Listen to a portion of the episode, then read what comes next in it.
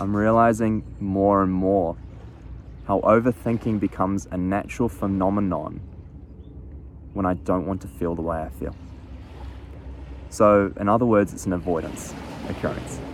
So, if my brain says, I don't want to feel sad, I don't want to feel anxious, I don't want things to be happening in the way that they are, overthinking is a natural process simply because the mind is trying to get away from this feeling that's occurred.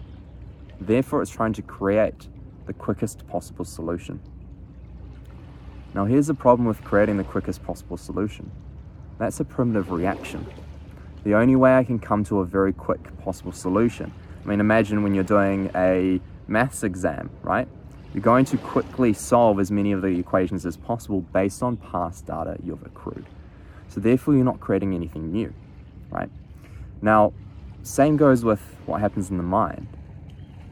When I don't want to feel this fear or depression, whatever it might be that's arise, the brain's going to look at past experiences where I felt those feelings. And it's going to look for a quickest possible solution based on that past data.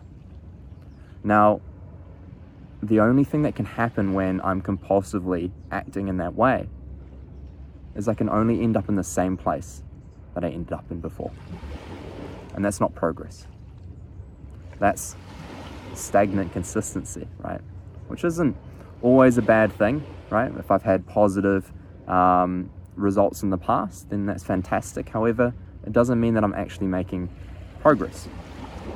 If I do want to make progress, then of course I need to come away from this place of overthinking, right? So, how do I come away from this place of overthinking?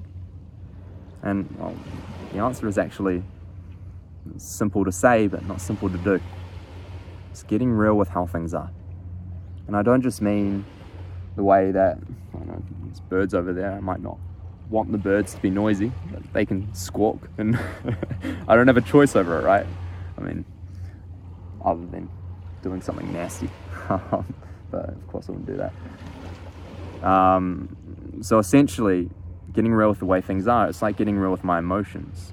Right? If I experience sadness or anxiety or loneliness or fear, and I don't want to feel that way, again, my brain's going to overthink. Therefore, I can't create new solutions. So, how to come away from this and how to start to create new solutions, therefore, actually starting to stimulate new neurological patterns in the brain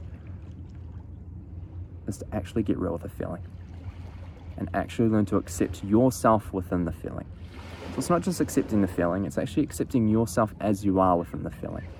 So, that's closing your eyes, taking some deep breaths, allowing the body to physically relax. And in doing so, that's telling the brain that, oh, this feeling is actually safe it doesn't mean that I'm going to be unloved. It doesn't mean that I'm not worthy of being loved. It doesn't mean that I'm not worthy of being this other, you know, this, this person that I want to achieve and be, right? As long as I learn to get real with how I am right now and learn to accept and appreciate that. Just closing my eyes, taking deep breaths, allowing my body to relax.